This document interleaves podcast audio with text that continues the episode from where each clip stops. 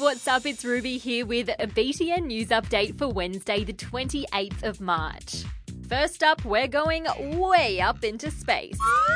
China's first space station has been up in orbit doing its thing for a good seven years, but it's about to come crashing back down, and ground control has lost contact, so no one actually knows where or when it'll re enter our atmosphere. Duck! Just kidding. It's actually nowhere near as alarming as it sounds. Most of the machine will break up into teeny bits before it even gets close to the ground. Do you know how many Indigenous languages there are in Australia? About 120.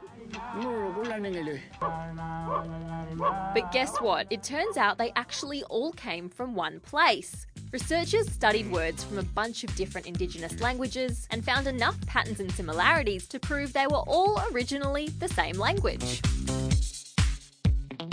How old were you when you started primary school? Chances are around five or six years old. Well, the president of France has just announced that kids there are going to have to start school when they're just three. What?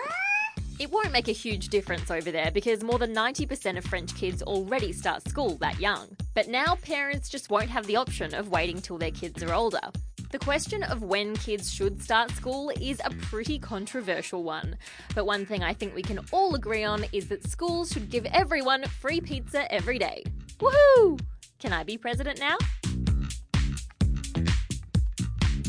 This next story is equal parts cute and sad. So, in Sweden, people are allowed to hunt brown bears unless they have a cub with them.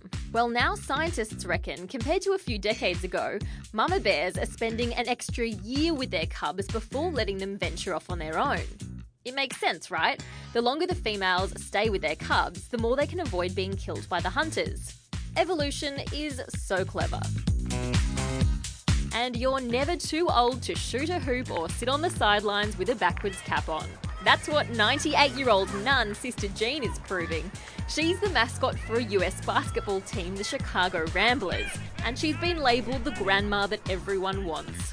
Bless. But don't be fooled, she ain't afraid to dish out some sass. Apparently, last week, when she was named a national sensation, her response was, Really, if I can correct you, international. Touche, sister. And that's all the news we've got for you today, but I will catch you tomorrow. See ya.